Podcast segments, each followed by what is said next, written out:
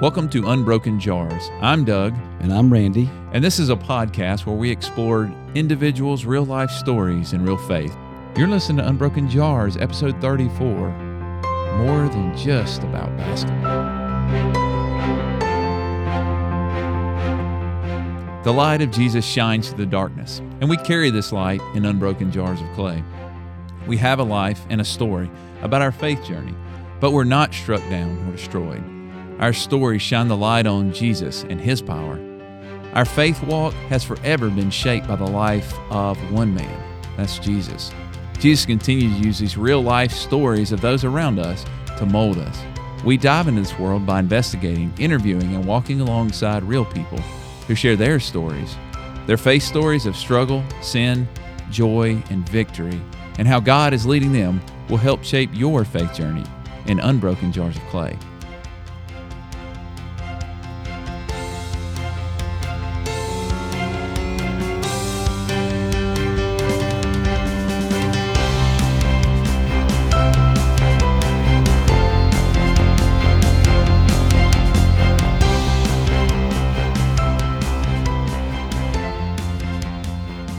Those listening, we are back. I know this is it's been a it's been a long gap since you've heard from Randy and I, and that is uh, not intentional, but it is it's difficult getting people lined up and getting people in here. And but we're back after the new year, and I hope everyone had a great Christmas, a great New Year, and um, we're excited to be here. We do have uh, several people already lined up for the year, so.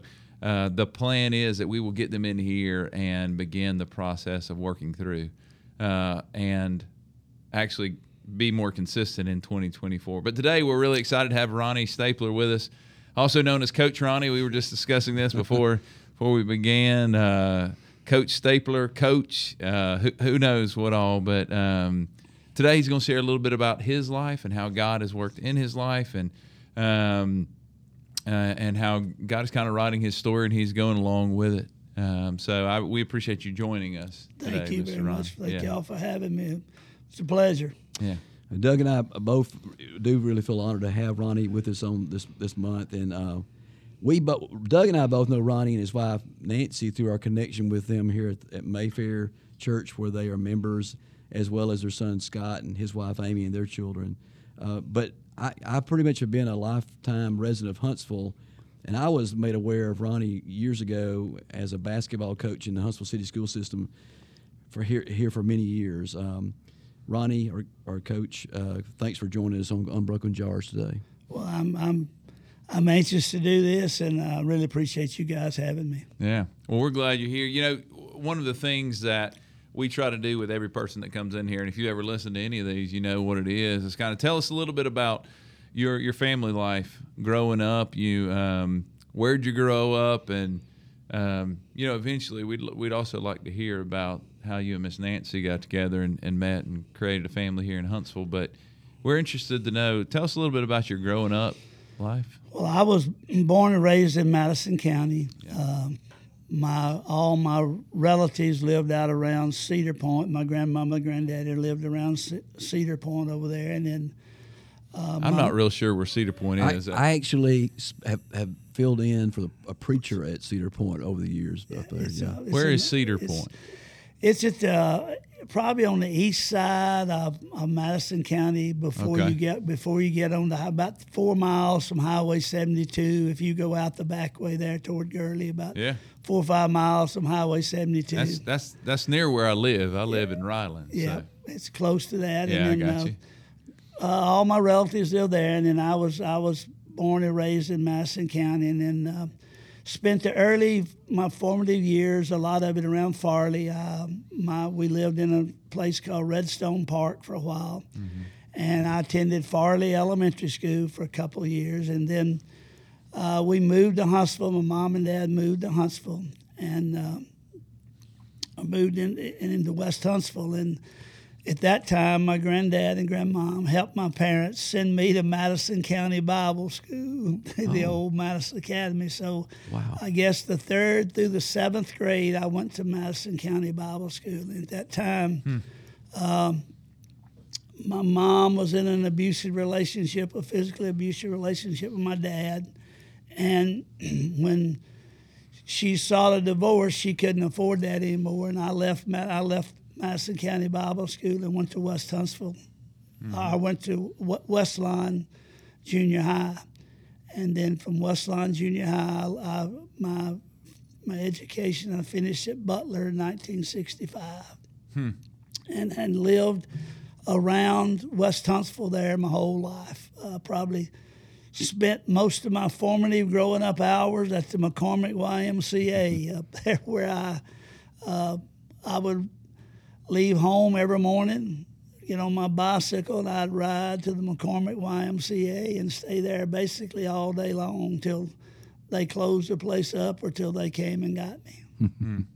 and then after that, I played junior college basketball. I was the fourth best player on my high school team at Butler. Um, We uh, we had a great team my senior year. We were 28 and one Wow. only lost their last game in the in the first round of the state tournament to a team we had beaten by 24 and 31 points during the year. Man, that's the worst. Yeah, and then, uh, but uh, got a chance to play college basketball. A junior college coach, Coach Glenn Clem, had called my high school coach, Coach T. E. Rogers, and asked to, to have one of my teammates come down there for a little tryout. He wanted to see him play, and Coach Rogers asked me if I'd just ride down there with him so the guy wouldn't have to ride by himself. So unbeknown to him, I packed my bag and my tennis shoes and my workout shorts and all that. And I went and got in the workout, and the guy signed me and didn't sign that guy. Get out of town. something else. So uh, What a cool story. I played two years there and was had a really good career there, and then signed and played at Centenary College in Shreveport, Louisiana. And then, and then after that, uh, came back here. I was there for a year, and my my stepdad, who my mom had remarried at the time, my stepdad was in Vietnam, and my mom was having some a little bit of health issues, but more than anything, I was homesick. And I was I had never been out of the state of Alabama hardly to do anything, and I was 500 miles away in Shreveport, and I was homesick, and I wanted to come home, and came home and played another year at at Florence State Teachers College. It was called then. UNA Is that UNA? Yeah. and met my wife there, which is the greatest thing that ever happened to me. Met my wife there, uh, dated her for about a year, and we got married. And we ended up back here in Huntsville. Both as I got a job at Grissom, has the, of all crazy thing as a ninth grade football coach, and the ninth grade wrestling coach. And then she got a job at Ed White. She was a business teacher and got a job at Ed White Oh wow. and that's that was our start here in the city of Huntsville. Now, why you say? Why did you say it was crazy as a football coach? Because I'd never played football. My bro- my brother was a really good football player at Butler, but I never played football. Well, so I got the job, and then what my deal was when I first got that job in that summer, every morning at six o'clock, I met our football coach at the gym, and he basically taught me how to teach all the fundamentals of coaching football. Oh wow. and uh, then I co- I was the head coach for the freshman team for 18 years, Get out of town. and then actually co- helped coach quarterbacks on the varsity for three or four years of those years. So it was, and then the the most unique thing was coaching wrestling. I mean, I was 22, I guess, and I had 17, 18 year old boys wear me out to the point where I got cauliflower ear once and all that sort of Oh, stuff. man. Because I wouldn't wear a headgear Oh, when I was, and they basically taught me how to, the, the to kids coach. taught me how to coach Yeah. wrestling. Wow. I've heard of two sport athletes, but you're like a two sport coach. You're a three sport coach. Well, I coached while I was at Grissom. I coached golf, ba- uh, golf, softball, basketball, wrestling, and football. Now, somebody, I'm jumping around here a little bit, but I think somebody, either Scott or somebody mentioned to me, you coached a softball team and they may have won uh, championship or something with, it, or you did, did real well we co- when I was coaching softball, it was fast pitch before they ever had a state championship, and there were years where we went four or five years in the city of Huntsville and never lost a game. But they, the girls didn't they didn't have a state championship at that time. Uh, we had a girl play at Arizona State, a girl named Debbie Lee who played shortstop at Arizona State. We had a girl named Terry Lorette, who was a pitcher. I think eventually went and played somewhere in college in Texas, but it was they were they would have we would have won several state championships had they had fast Wow. pitch softball then. Um, I, I- so, Ronnie, I, you know, I knew of you and your reputation just because of you coaching so, for so long at Grissom and, and doing it doing as well as you did there. But I made a note here. Uh, you retired this past year, correct? And after 53 seasons, I had to look twice at that. 53 seasons of coaching with four different schools, uh, 868 wins. I think it's third, your third place, I guess, among all coaches in the state of Alabama as far as win, wins. That sound right? And you went, I guess, at Grissom, Guntersville, Randolph, Westminster. So I guess one of the most natural questions is, you know, what led you into choosing? It sounded like you just didn't coach, basketball, but specifically basketball. Going into coaching, what what drew you to that? Well, what drew me to coaching was because I basically had no relationship with a father. Uh, and when I was young, all the men in my life were my youth coaches. I mean, there's, to be honest, of course, my mom was a strict disciplinarian and, and she was an unbelievable woman, tough. Um, but it was always about, for me, we had to be disciplined in everything we did. It was either, you know, I was going to do it right and my brother's going to do it right, or she was going to make sure we did it right. and then just all the influences of all the former youth coaches I had uh, that helped me through a lot of hard, you know, critical times in my life. That was basically, and it was all about after I got, you know, it was to the point where, you know, what can I do to help others like those people have helped me, you know, to have a servant's attitude about helping other people the way people had helped me to get to the point where I was in my life. And and to be honest, if I hadn't had those people, I really my mom did all she could do, but she was a single mom after the divorce who worked not two jobs but three jobs. She actually mm. worked two jobs during the week and took a third job on a Saturday a lot of times just to make sure my brother and I had what we what we needed, not what we wanted. I mean, we didn't have a lot of what we wanted. Right. We had a, we had everything we needed, but we didn't have a lot of what we wanted. And and for those people who helped me, that was the biggest reason I got into coaching to try to uh, to help others and try to pay. You know, if you can pay back some of the things that you were given in your youth, and that was the biggest reason. And everybody in my life who had been a male figure had been some way involved in athletics or sports. Was your mom? I just curious out of curiosity. Was your mom an athlete? Did she? And what did she feel? How did she feel about you going into this this th- coaching thing? No, my mom was not an athlete. She would. This was a funny story. When I was in high school, she would come to every game, and you could ask people. She would come to every game. She'd never watch the game. She, uh, she'd go in the bathroom. She'd stay in the bathroom just about the whole game. and then in junior college, my my junior college coach was a wonderful guy. He's a legendary junior college coach in Alabama, Coach Glenn R. Clem, and uh, she would she would do the same thing there because my nickname for him was blockhead. He would call me you you stupid blockhead because I'd come down the floor and throw one off the wall or something, you know, and he'd call me a blockhead. So she would stay in the bathroom during most of those games and wouldn't wouldn't even watch the game till the end of the game. She'd come out because she was afraid he was going to get on me and call me a blockhead. She didn't know what she was going to do. no, no, she didn't know. She didn't know what was going on. No, she didn't know he was trying to help me be better than I was. Well, you, it, I'm still interested. So I I think this is part of this. uh, But you said you were hired as a football and a wrestling coach. I'm interested in how did you?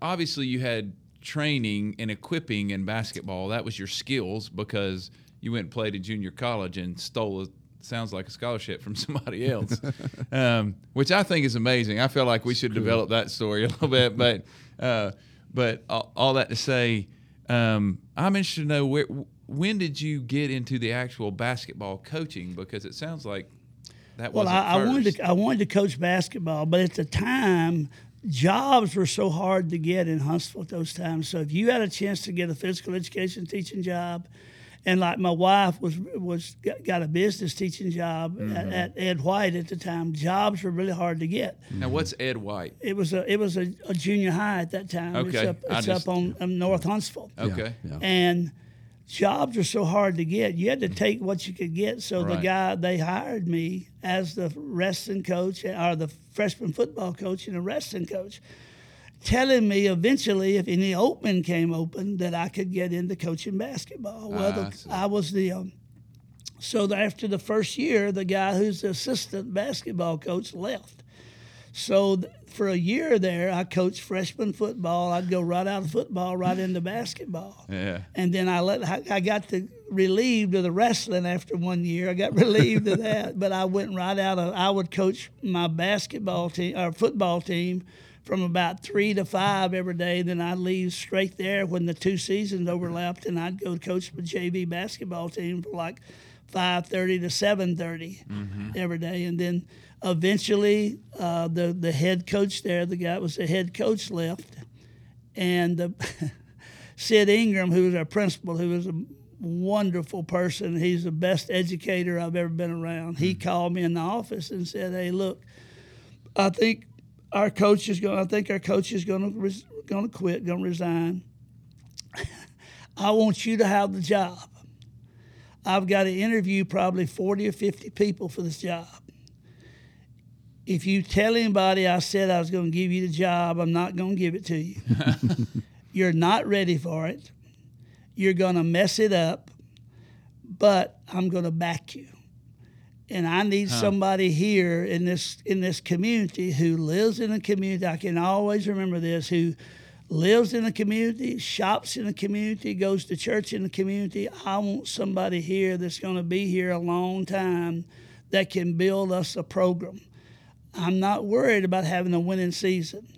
I want us to have a program here, an athletic program that matches our academics, matches wow. our band, mm-hmm. and all that. So he said, I'm going to give you the job. But then he told me all those, you know, things.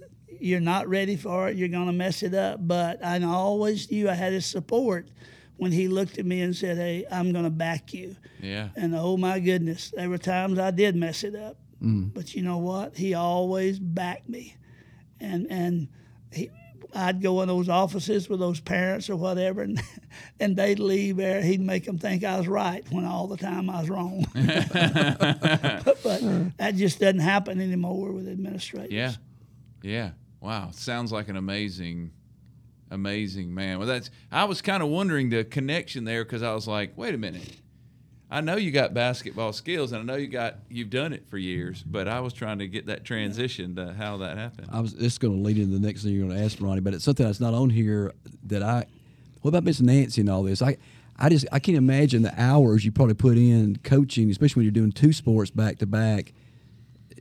Did she know she was getting into when she married a coach, or how did how did how how did that all work? Well, when you she had been a cheerleader in Athens High School, so she, I get, I think she knew a little bit about the time required to be an athlete and be to to someone in coaching. But if you're going to get in coaching, that's the first prerequisite you better have. Mm-hmm. You better have a wife who understands that the time that you're going to put in. Yeah. I try to tell young coaches that I help now is the first prerequisite you better have a good spouse who understands that coaching is not a part-time job.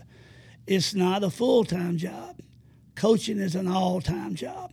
Mm. it's not and there would be there and, and she's the most wonderful person i've ever been around. She did an unbelievable job raising my two children our two children while i was trying to help raise other people's children. Mm. and she's the most patient human being I've ever been around, and I, I, for and for her to have to put up with everything a coach is called by the, but his first name when you're coaching is is amazing. This what they have to go through and put up with too.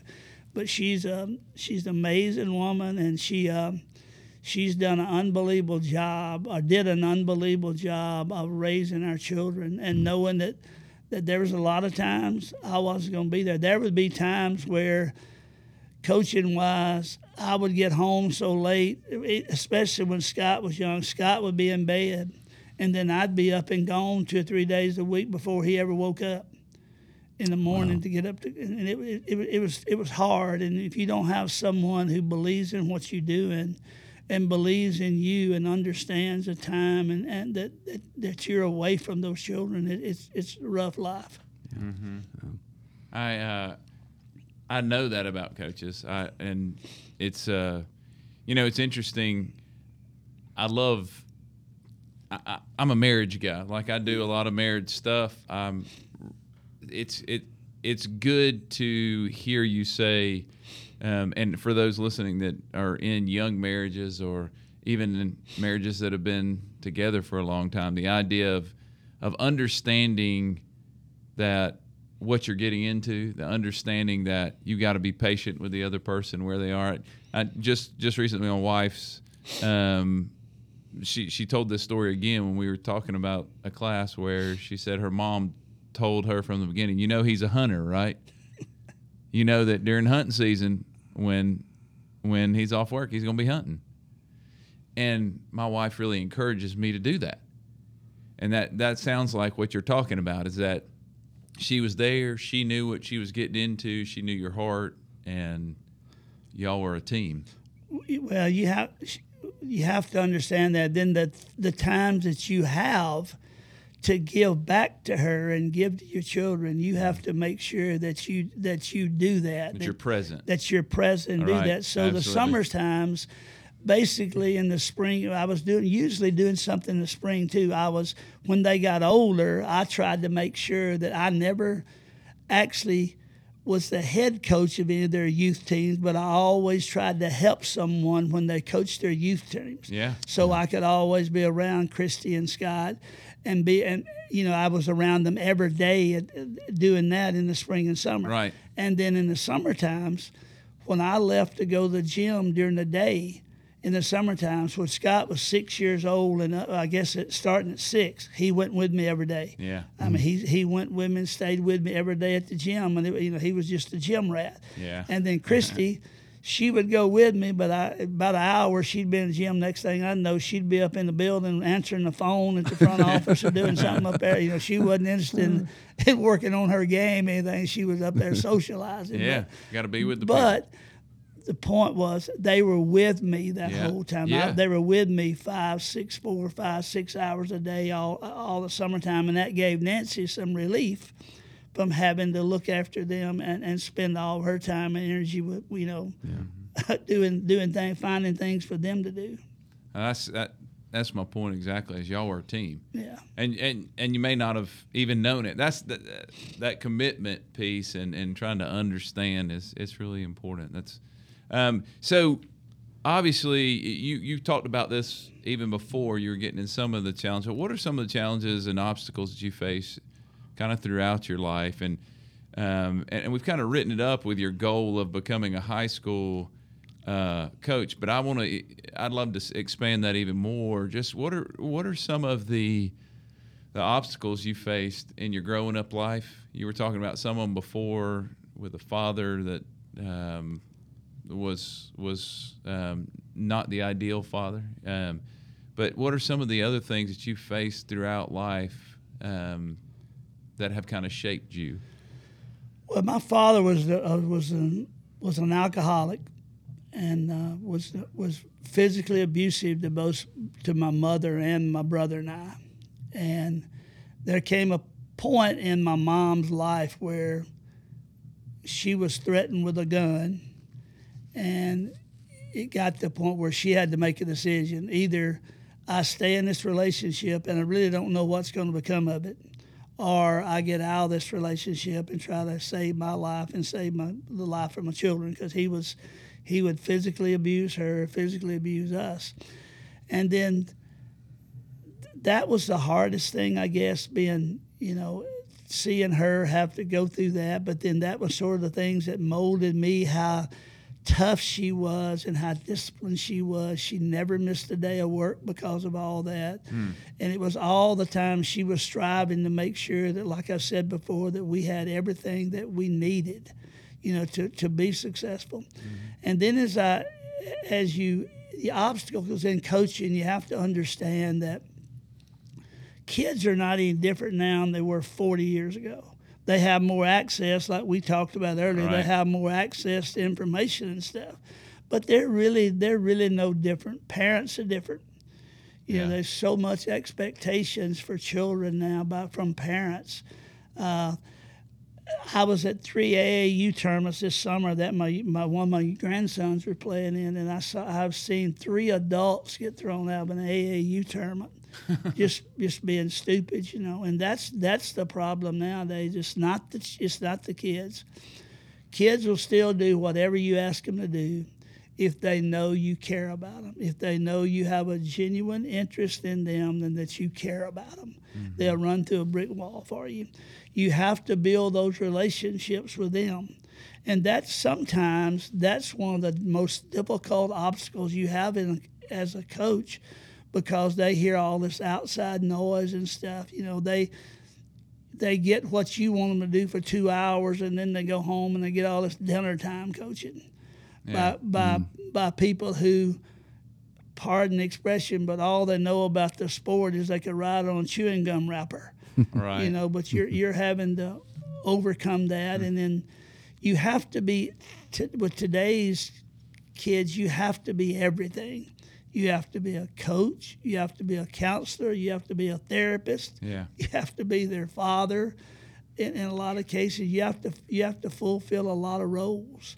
And coaching is a lot more than just if you're as a coach you can't be consumed with winning. Because if you all you worry about is, is is winning you can never win enough Yeah. and you you mm-hmm. have to be concerned about the growth and development of those people outside of you know what they're going to be when they're 25 or what they're going to be from when they're 30 is what you worry about more than what you winning a game. I, I and I don't use personal pronouns but I never worried about winning a game. I, that mm-hmm. was never I winning 100 games or 200 games. I never worried about that.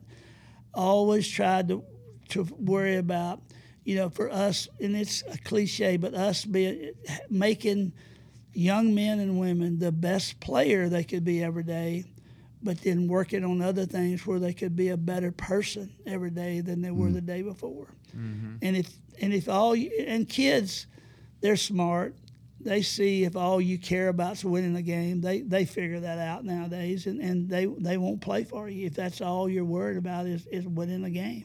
Mm-hmm. Yeah, it's interesting. I you know I see that in you. Just before we were before we started recording this, we were talking about people that that you had that you knew from school or from their history and and your past across and and and I saw that come out. I saw your heart come out where you were saying, "I can't believe that this person is on the streets, and I can't believe, you know, this guy. He was an amazing athlete, and and that says something to your character and realizing that you want something more than just just for them to make you a better a better record right? That you're wanting to make a better life for them. Um, and i appreciate you saying that. I'm sure there are people you know you, you mentioned um, having a father that was abusive.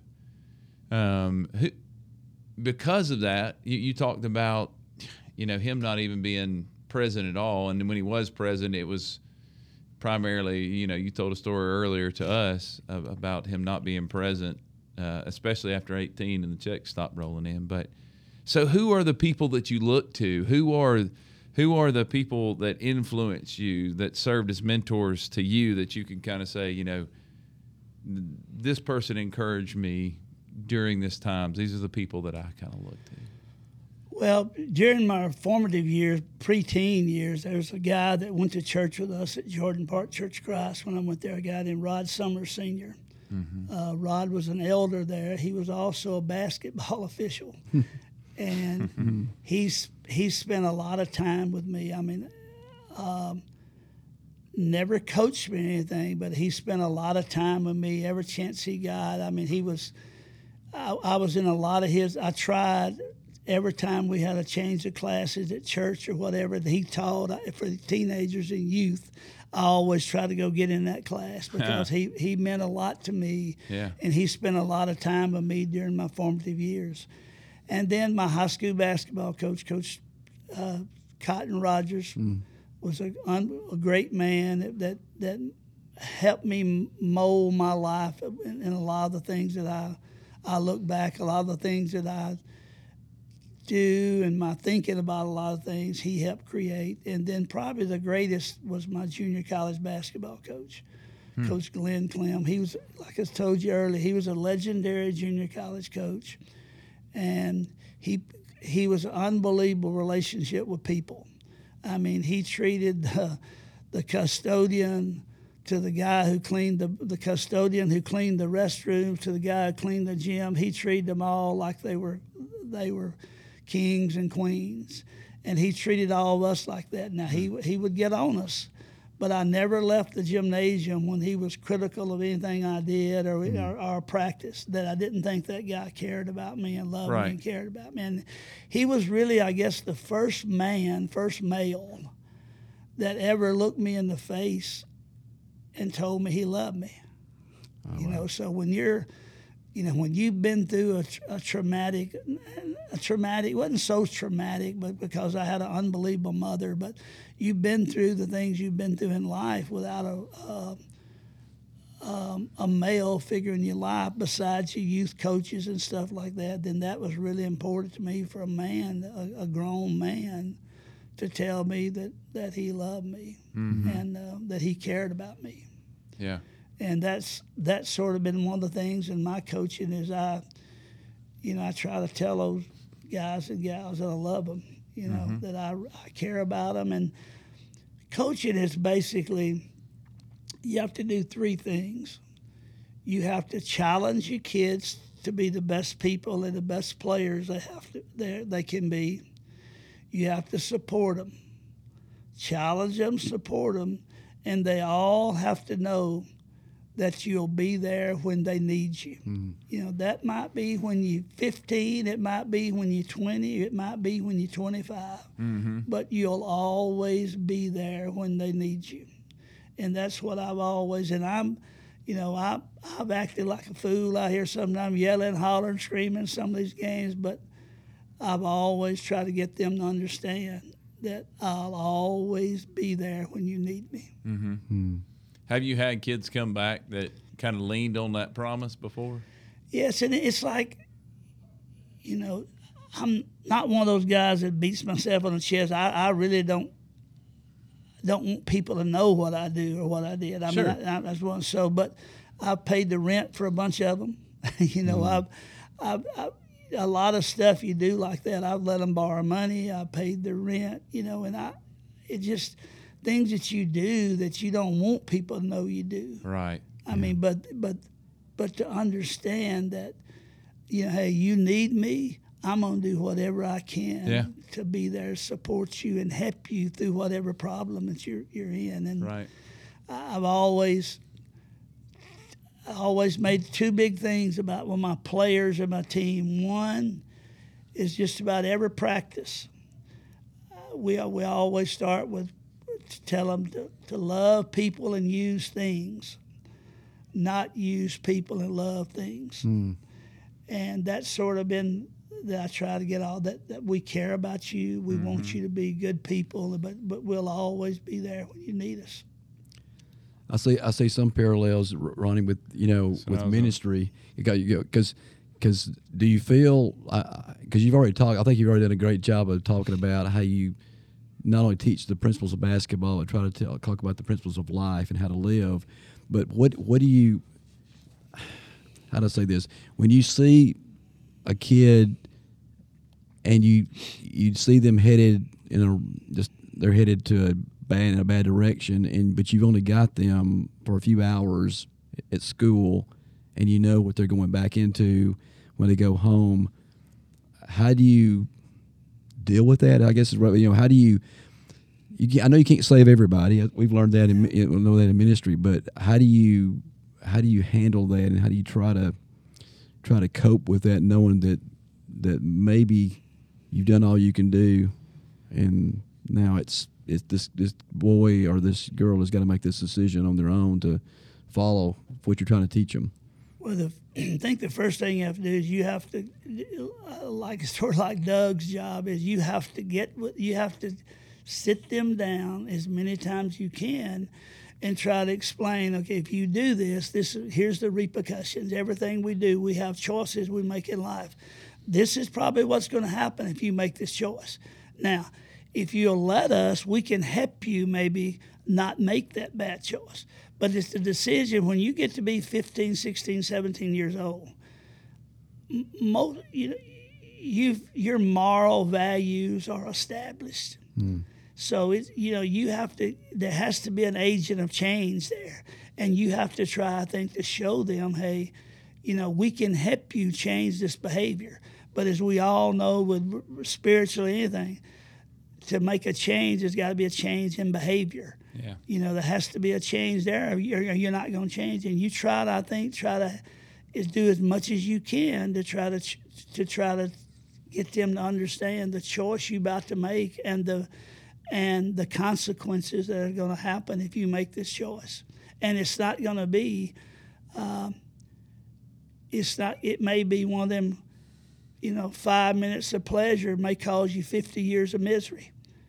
And, yeah. you know, that's what you try to get them to figure out. You know, this, this might be a long, you make this choice, and it might be a long term consequence that you have to put up with mm-hmm. because you made this choice. Yeah. You know, I it, you made the connection for me. I realize where you got your coaching philosophy, whether you call it a coaching philosophy or not. I don't know if you've thought through it that way, but it's it's that people cared for you and loved you despite whether you were the best basketball player, or the worst basketball player. But you were talking about, I think you said his name was Coach Clem. Excuse me.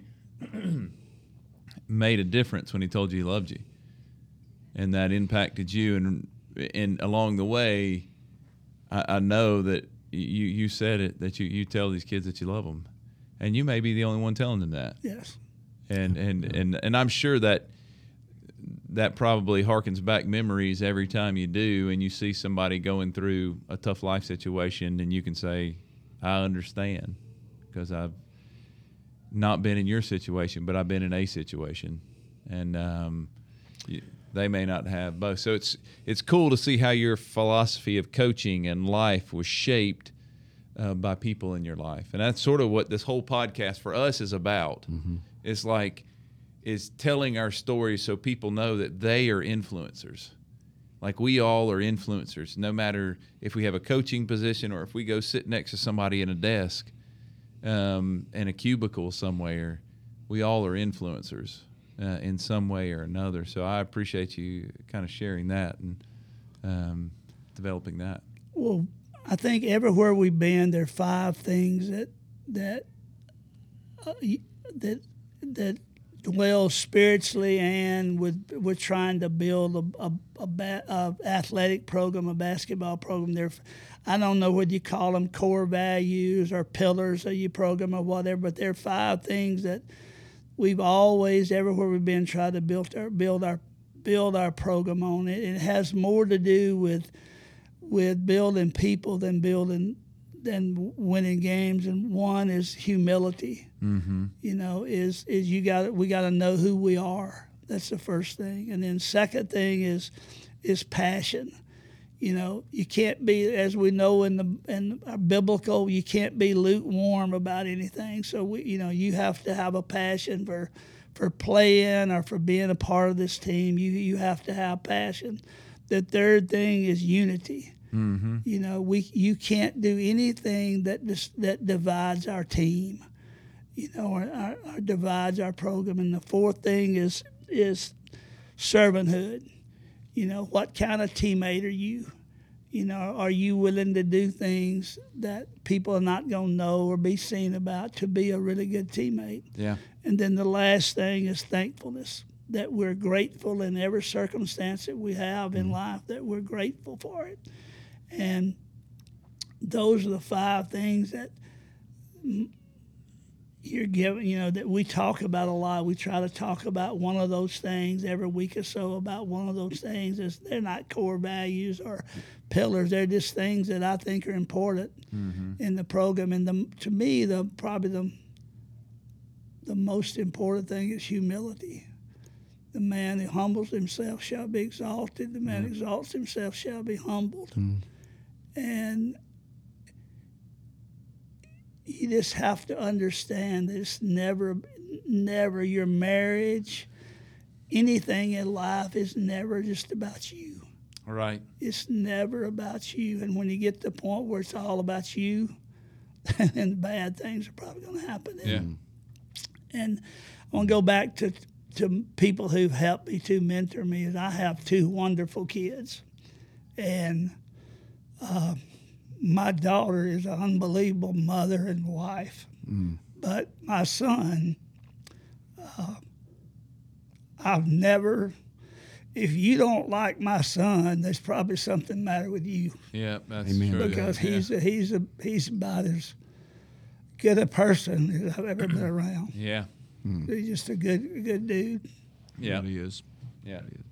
And that speaks a lot to his parents. Well, to my wife. well, uh, yes, um, but his uh, your wife wasn't alone in that process, and and listening to some of the things that you had to do in order to shape your life and bring your kids along. It's like I remember Gary Bradley used to always say, "If mom and daddy are are good, the kids are going to be good," and and and there's a lot of truth to that. Yeah. There's a lot of truth to that.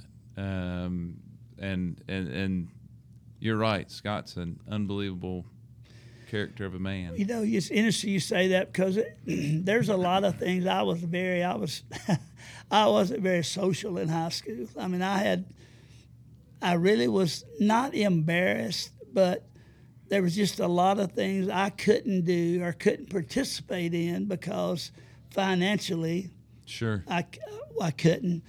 But I always remember when when I would be uh, approached by something that might not be something I'd want to do. I'd always ask myself one question: What would my mother think if I did this? And how hard she'd work to to provide for me and to be the, the such an example she would. You know, if she found out I did this, how would she feel? And I never did a lot. I never did a lot of stupid stuff Yeah. Because I was afraid that she might find out, you know, Yeah. and, and would be embarrassed by it. Not that it would be embarrassed by it. So that was, you know, going back to the to Yeah. being a good parent. And I, I just didn't do stuff because I was I was afraid that it might hurt her or it might bring reproach upon her. And that was that we and our philosophy coaching, I've never had a bunch of rules like if you're late for practice, you're gonna run ten lines. If you're late the second time, I'm gonna not gonna dress you out. We always had one rule, and it's about standards and not rules. Don't do anything that brings reproach upon first your team, second your parents mm-hmm. Mm-hmm.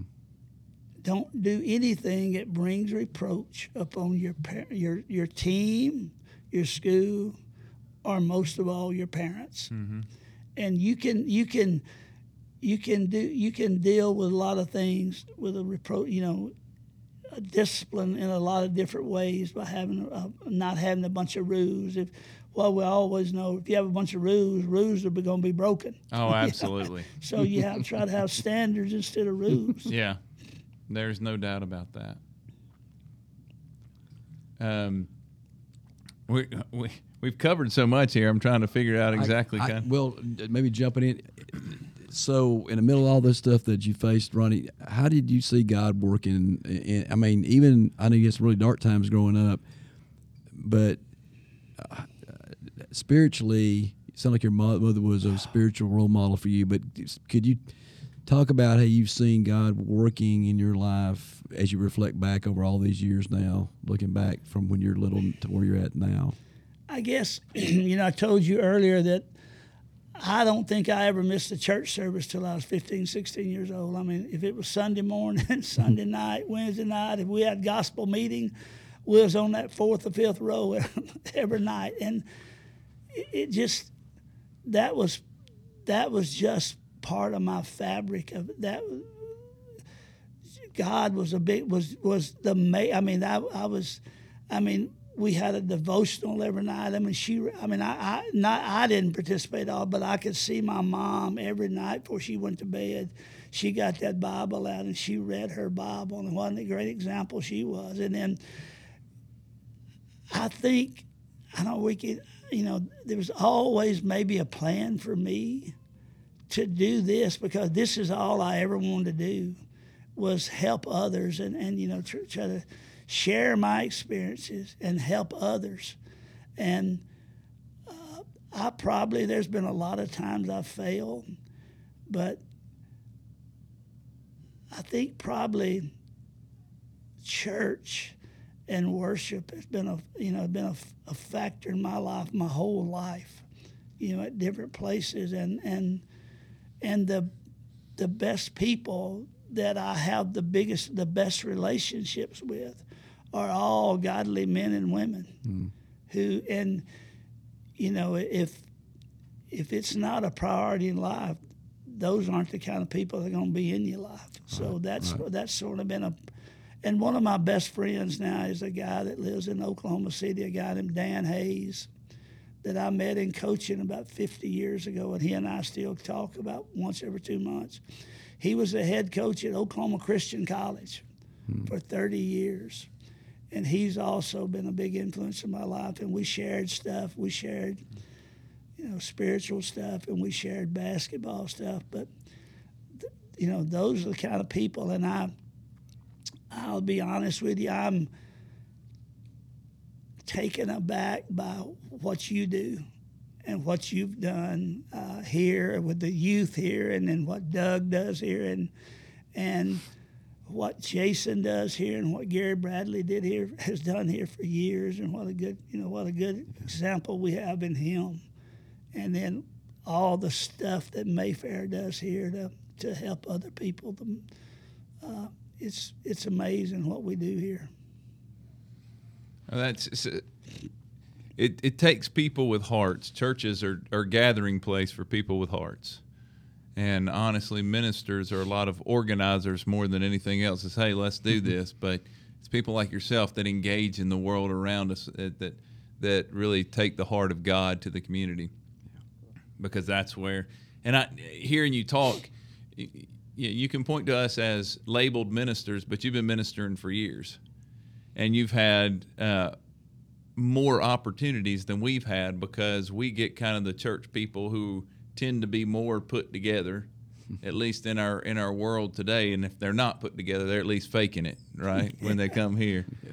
but you get to see firsthand you get to touch firsthand you get to be in the middle of these young people's lives and have for many years who god has um, has used you in some really powerful ways i know to impact this community and if we could kind of get all all people all people that called on the name of Christ to realize that that they have that impact. If mm-hmm. they just live for Christ and and love people around them like you were saying earlier that God's going to do amazing things and keep working. One of my I lost one of my former players about 15 years ago and I went to the church service, and this made a huge. This may have been longer than 15 years ago, and the minister who preached the sermon. I didn't know any. I, I knew this player. I'd had him. I knew he did a lot of good things. But when he started reeling off all the many things this young man had done to help other people, I mean, I, I didn't. I was shocked. Mm-hmm. And the guy's last statement was, "You you know, you better be careful how you live your life. You might be the only Bible somebody reads. Yeah. Oh, and if great. you, our jobs, uh, like basketball, if you do it right and you and you ha- and you're you're a follower of Jesus, then coaching basketball is a ministry in itself. Mm-hmm. And that's sort of the way you have to have to approach it, I think. And, and if you do that, you know, you may not win every game, but you, you're going to do a whole lot more winning than, than what games are. Yeah. Oh, absolutely. But if you know, as as we kind of begin to draw this thing kind of to a close, I I wanted to first ask you is if there was anything else specific you had to say, and if you were also as a second question is uh, if you were if you were saying something to the people listening to this about you know how they could impact the world or what's made a difference in your life, what what you think people need to hear, what what would you leave them with? the old, like I tell my players all the time, love people. Mm. Try to build relationships and love people, you know. and then don't be so hung up on material things. You know, just love people and use things, not try to manipulate and use people. Yeah. Uh, and and the old proverb be what you is because if you be what you ain't you ain't what you is. Um, no it's that really is great advice i mean it's so the, the the funny thing about that is it's so simple but it's not and the reason it's not is because loving people is really it's difficult to do especially when they present as unlovable and we chase other things to love. Yeah. Oh, yeah. That's the problem. Uh, you know, especially in our world, like we're talking about, that's you know, we're we're distracted by so many things. Um, well, I can't I can't tell you how appreciative I am of how God has used you. I'm appreciative that you came on the show and have mm-hmm. uh, the show. This is a podcast. we are not live. This is no show. I should probably cut that out. or just leave it in, let everybody laugh with us. Not all that to say, we uh, what a blessing uh, to be here with you today, and I and I'm I'm thankful of how you let God use you. You may have looked at your life and said, you know, I'm I'm nothing but a coach, and that is absolutely wrong. Uh, you are a conduit for God. Amen. And, uh, and we didn't get to even, you know, I know, and Ronnie didn't mention any of this, but you know, just if you if you were to look at the uh, resume of this guy, uh, it just goes on and on. Uh, three state championships, uh, four runner-up state championships, uh, Final Fours. I mean, and, and you're a member of the uh, Alabama Coach of the Year, a member of the Alabama High School Association Hall of Fame, and also the Hall of Fame here in Huntsville, Madison County Athletic Hall of Fame. Ronnie, I, we're, we're just honored that you that you would do this and just share the wisdom. And I think you you, you display that humility you talk about by the, by the things you've said today and shared with us and with our folks. And I think uh, it's almost like I think if you make yourself available, God does some amazing things. He's done some amazing things in your life because mm-hmm. you made yourself available to Him. Yeah. Those Hall of Fame things, they don't mean anything. There's three Hall of Fames I want to be in. I want to be in my wife's. I hope I hope I've done enough to be in it. okay. I want to be in my children's, and I want to be in God's. Amen. Yes, sir. If I can, if I can, if I can make that last one, I'll be all right. I'm, I'm, I'm a long way from it right now, but I'm, I'm striving to do, get there. We're, we're all the same same way. We're all in the same boat for yeah. sure. Well, I'd love to, to wrap us up with a prayer, and uh, I just want to say thank you for thank your time y'all for having me today. It's a blessing. God, we uh, we love you, and we are appreciative that you allow us to be called your people. We're thankful for the way you've used Ronnie. And I pray that there are people who will listen to this, who are listening to this right now, that are impacted by his story and know that they have a story and that their their life is important, Father, and that they're called to love people, to love people that they're around, uh, to love themselves too to know that you have created and designed them for a purpose, and that's to love people. Uh, thank you for uh, the words that Ronnie has spoken today. I pray a special blessing over all of his family. Um, we're thankful for who you are and how you love us. In Jesus' name, amen. Our stories of brokenness, struggles, failures, and sin help others know that they are not alone. And that while we as a church are imperfect, and broken, God has the ability to take our stories and to make them into a story that shines the light back on Jesus. And that's a beautiful thing. It's our hope that the people listening to this will find confidence in knowing that God can and will use your stories if you're willing to share it. We appreciate your comments and feedback on Unbroken Jars podcast. We'd also love to hear from you if you have a faith story you'd love to share. You can reach out to us at unbrokenjars at gmail.com. Please understand that our goal is always to honor God by the experience of real life stories and real faith that you hear on this podcast. May God bless your life as you live out your story of real faith in your own settings.